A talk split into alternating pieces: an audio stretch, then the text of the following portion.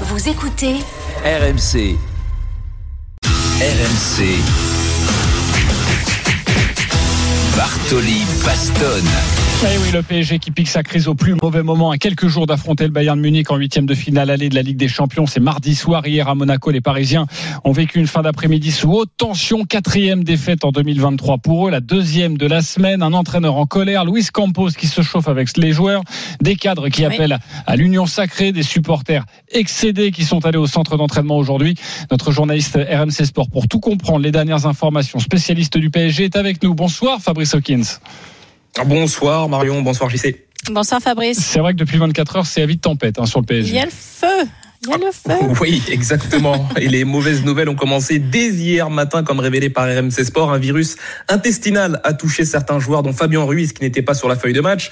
Contre Monaco, les Parisiens ont énormément souffert. À la pause, ils sont menés 3 buts à 1. Le score ne bougera plus. Luis Campos, conseiller sportif, élève la voix à la mi-temps. Il euh, se prend un petit peu la tête, crépage de chignon avec euh, Neymar en, fin de match, avec une discussion euh, très tendue. En conférence de presse, Christophe Galtier ne cachait pas son inquiétude. Oui, on est inquiet. Et dans cette période-là, il faut garder la lucidité. Je comprends la colère de nos supporters. Elle est très légitime. Dans ces moments difficiles, il faut l'union sacrée. Il faut trouver de l'énergie, de- des forces vives. Mais on doit moins parler, beaucoup travailler être juste sur euh, les analyses et, sortir euh, évidemment un très grand match face au Bayern Munich. Un Paris a perdu trois de ses quatre derniers euh, déplacements en Ligue 1. Forcément, la colère monte dans les tribunes. Les supporters qui demandaient avant le match aux joueurs de se réveiller n'ont pas été entendus, alors que le capitaine Marquinhos est directement rentré au vestiaire au coup de sifflet final. C'est l'un des vice-capitaines, Presnel Kimpembe, qui faisait son retour. Il est allé voir les fans avec un mégaphone dans les mains. Malgré les mauvais résultats, on sait que c'est beaucoup pour vous. Il y en a qui payent les abonnements, il y en a qui payent les déplacements. On en est conscient. On en est conscient, on en est conscient. Malgré la mauvaise série du Paris Saint-Germain, ce n'est pas la crise, expliquait tout de même euh, le défenseur Prestel Kimpembe devant les journalistes. Pourquoi crise? Parce qu'il y a des résultats qui sont vraiment négatifs en 2023. Ah mais c'est pas la crise.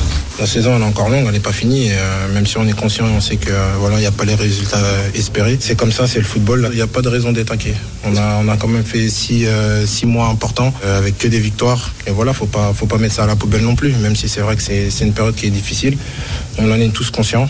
Et, et voilà, faut arrêter de, de parler, faut, faut agir. Désormais, toutes les têtes sont tournées vers le huitième de finale aller de la Ligue des Champions mardi contre le Bayern Munich, avec peut-être une bonne nouvelle, puisque Kylian Mbappé pourrait finalement figurer sur la feuille de match. Lui qui était touché à la, à la cuisse gauche, il guérit plus vite que prévu. Ce matin, Kylian Mbappé s'est entraîné aux côtés de ceux qui n'ont pas ou peu joué hier. Séance très légère, mais qui laisse espérer une présence dans le groupe mardi soir. À la sortie de l'entraînement, justement, autour de 13h tout à l'heure, les Parisiens ont croisé la centaine de fans présents au camp des loges pour rappeler, si besoin est, qu'il faut absolument redresser la barre. Ils ont aussi fait part de leur mécontentement.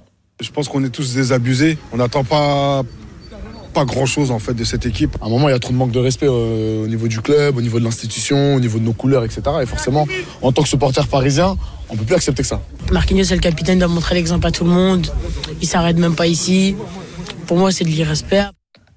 Des supporters en colère, euh, vous l'entendez, ils ont parlé euh, d'irrespect pour certains d'entre eux. Vitinha et le jeune Ilyes Sousni se sont quand même arrêtés euh, tout à l'heure pour accorder un petit peu de temps à des fans qui vont les encourager dans deux jours dans le prolongement du message que l'on a entendu tout à l'heure de Prestel Kimpembe hier devant le parcage visiteur du stade Louis II.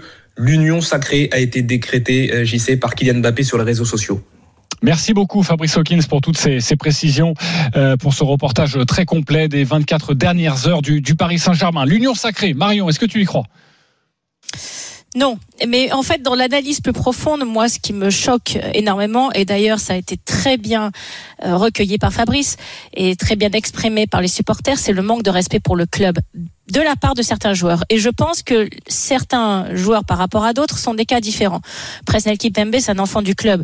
Euh, Kylian Mbappé, on sait très bien l'importance qu'il a pour le, enfin, le PSG a beaucoup d'importance à ses yeux et on sait très bien qu'il va tout donner pour le PSG. Je pense qu'il y a d'autres joueurs étrangers, comme Neymar, comme Messi, comme Marquinhos, qui n'ont pas du tout cette même attache pour le club. Et donc, pour différentes raisons, mais après la Coupe du Monde, pour certains à cause de la déception, pour d'autres grâce à la victoire, très honnêtement, ils n'ont plus grand chose à faire. Et ça se voit, mais c'est tellement criant par leur performance sur le terrain, mais ça transpire totalement, même dans leur attitude corporelle, qui est quelque chose certainement d'inconscient. Ils le font peut-être pas exprès. Mais pour euh, Lionel Messi, la seule chose qui est restée, qui comptait pour lui encore à gagner, c'était la Coupe du Monde. Il l'a fait depuis qu'il est rentré. On voit très bien. Mais alors, mais, il, mais quand il, je dis qu'il moule pas Malo, mais c'est qu'il joue même pas les matchs. Il est totalement transparent. Neymar par la déception et Marquinhos aussi. On, on a suivi après le, la défaite du Brésil vraiment la dépression qu'a eu Marquinhos. C'est très difficile pour lui de repartir sur un nouveau défi. Et je pense que le torchon est en train de brûler. Alors après, il y a deux solutions. Soit ils arrivent par des individualités exceptionnelles, parce que ça reste quand même de très grands joueurs de foot, à effectivement réussir à battre le Bayern, à passer et à passer en quart de finale. Et beaucoup de choses seront oubliées et ça va repartir et ça va repartir dans une dynamique. Et il y a le, la Ligue des Champions à aller chercher et tu peux vraiment relancer quelque chose. Soit il s'incline et alors là, là c'est la, là c'est la crise absolue. Là, il y aura plus rien qui va tenir. Euh, Ça va partir en cacahuète. Tout le monde va se rejeter la faute les uns sur les autres.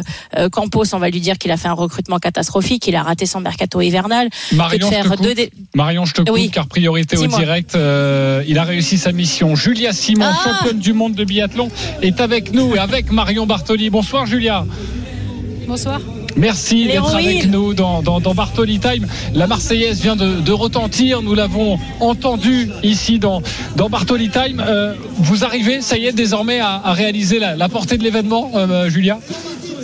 Ouais, voilà, la Marseillaise, ça m'a fait trembler les jambes. J'avais un petit peu les, les jambes émoussées là. C'était, euh, ouais, c'était vraiment un bon moment. Ça, ça fait euh, tellement de bien de, vivre ces, moments-là, ces émotions et euh, pouvoir partager ça avec toute l'équipe. C'est, euh, des moments qui restent gravés, je pense, qui resteront gravés à la fin de ma carrière. Julia, un immense bravo. Franchement, j'ai pas les mots. Quelle patronne aujourd'hui, quelle championne tu, es. Tu l'as démontré, un mental absolument exceptionnel. Alors moi, j'ai une question parce que ça m'a vraiment marqué en suivant ta course. Lorsque tu arrives sur le dernier tir, alors que tu es à côté de l'Allemande, c'est toi qui tires en premier la première balle. Et franchement, je crois qu'on s'est tous regardés à la rédaction des RMC. On s'est dit, mais pourquoi elle tire en premier? Est-ce que d'abord tu t'es rendu compte que tu as tiré en premier? Est-ce que c'était une décision pour lui mettre la pression, pour lui montrer que c'était toi la patronne aujourd'hui? Est-ce que tu peux nous redécrire ce moment? Ouais, bah en fait, j'étais très focus sur, euh, sur ma course et euh, elle est ressortie. Je suis ressortie devant, mais elle m'a vite doublé et je me suis dit, ok, faut pas s'affoler. Donc, euh, je suis restée avec un petit peu de distance et je me suis dit, de toute façon, le moment crucial va être au tir. Donc, j'ai décidé d'attaquer et de, de vraiment aller chercher, chercher cette victoire, de, lui mettre un petit peu la pression. Donc, je, sais que j'ai cette faculté au tir debout de pouvoir tirer assez rapidement ma première balle. Donc, j'en ai complètement profité et, tant mieux si ça a pu lui mettre la pression, c'est que la stratégie a marché. Mais en tout cas, c'est moi, j'ai quelqu'un qui aime euh, être à l'offensive, qui aime, euh, qui, aime les choses en main et, euh, c'était un, pur bonheur- un pur moment de bonheur. Ah, tu nous as donné beaucoup de bonheur, Julia.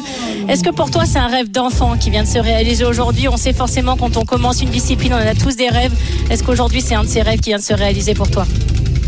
Ouais, c'est sûr. C'est un de ses rêves. Il y en a, il y en a d'autres, euh, mais c'est un de ses rêves. C'est, c'est pas évident d'être présente le jour Euh, comme ça. Et, euh, et je suis vraiment très, très heureuse de l'avoir, euh, de l'avoir réussi à, l'être. C'était en arrivant des championnats du monde, au championnat à Cyril coach que j'avais envie de faire vraiment une course pleine à 100% euh, sur un jour J, un jour qui compte et, et c'est vrai que voilà, c'est vraiment une case de cocher euh, dans mes rêves d'enfant et aussi euh, dans mes objectifs de, de championnat du monde. Bon, j'espère que vous avez plein de rêves, hein, Julia Simon, d'autres rêves de, de gosses, et on sera très heureux Ah et puis d'être avec surtout vous. que tu vas les pour, euh, réaliser. Exactement. Merci Julia Simon infiniment d'avoir été avec nous dans, Encore dans Bartoli. Time. Et, et merci à, à Julien Richard d'avoir permis euh, cette interview.